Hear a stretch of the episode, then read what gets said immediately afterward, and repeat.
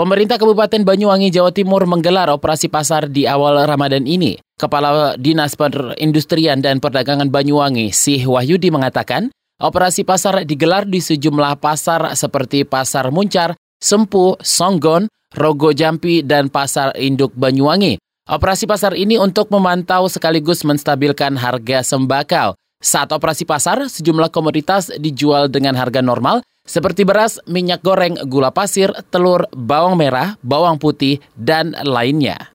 Ya, nanti kebutuhan-kebutuhan pokok hmm. apa namanya masyarakat seperti ya beras, minyak, hmm. ya, termasuk dari LPG juga masuk dari kemudian tepung, bawang merah, putih, kue, kue, kue kaleng dan kebutuhan lainnya ada hmm. banyak beberapa. Kepala Dinas Perindustrian dan Perdagangan Banyuwangi, Jawa Timur, Si Wahyudi mengakui memasuki Ramadan kali ini sejumlah kebutuhan pokok dimulai merangkak naik. Misalnya bawang putih, bawang merah, cabai, daging sapi, daging, dan telur ayam.